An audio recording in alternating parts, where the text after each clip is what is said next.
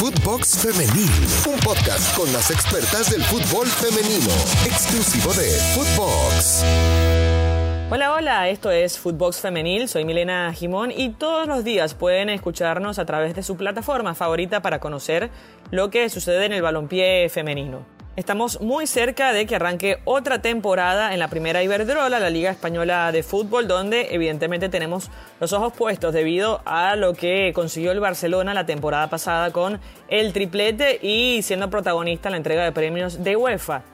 Justamente este Barcelona va a recibir al Granadilla, un nuevo curso con 30 apasionantes jornadas, a ver si puede reeditar lo que sucedió entonces la temporada pasada.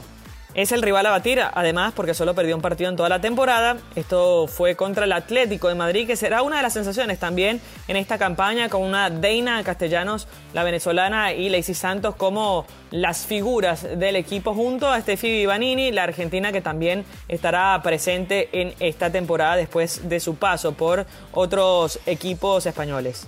De hecho, es una de las candidatas para quedarse con el cupo para la Champions League que habían eh, conseguido el Real Madrid y el Levante la temporada pasada, pero que seguramente habrá más competencia en esta campaña, con esta Real Sociedad también, el Atlético Bilbao, que luchan por esos puestos. Y Obviamente siempre hay equipos con pretensiones quizás más bajas, pero con ilusiones como el Madrid, Granadilla, Sevilla o Valencia que intentarán competir también para ver si dan la sorpresa una particularidad en esta temporada y es que va a haber dos debutantes, Villarreal y Alavés. Esto se da por primera vez en sus historias. Ambos equipos jugarán en Primera Iberdrola y además lo harán con la intención de asentar el proyecto de la élite tras años buscando el ascenso.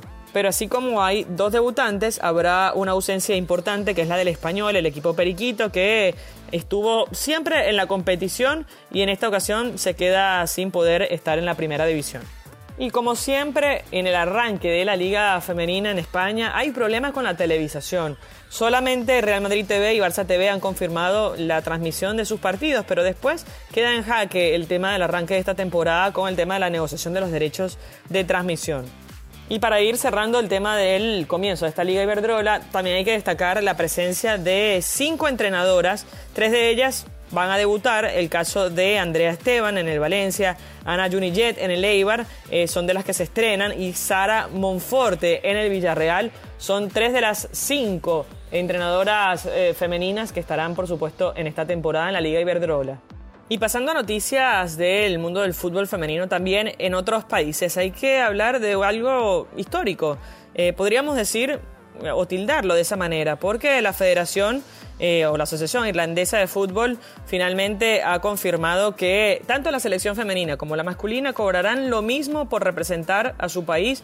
Esto ha sido definido justamente como día histórico por Katie McCabe, que es la capitana de la selección femenina de Irlanda, y por Seamus Coleman, que también es el capitán de la selección masculina, donde confirma que es hacer lo correcto.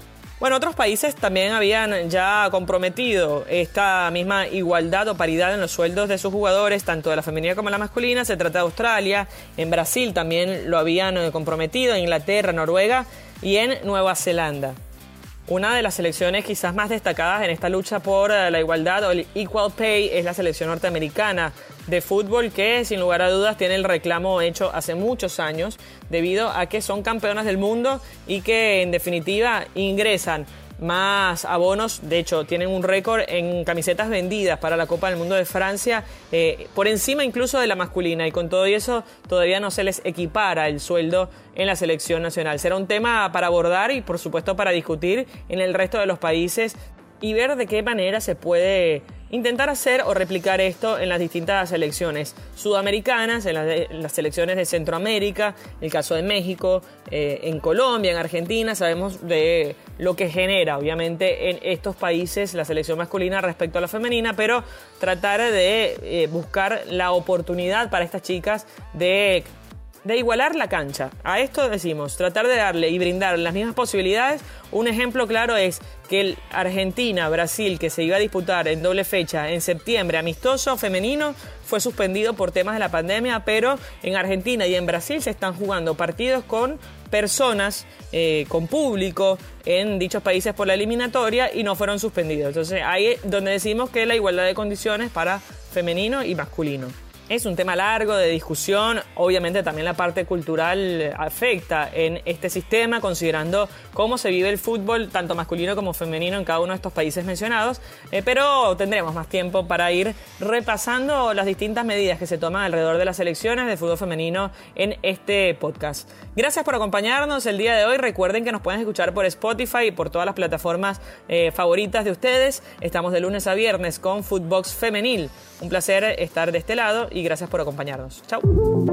Footbox Femenil, podcast exclusivo de Footbox.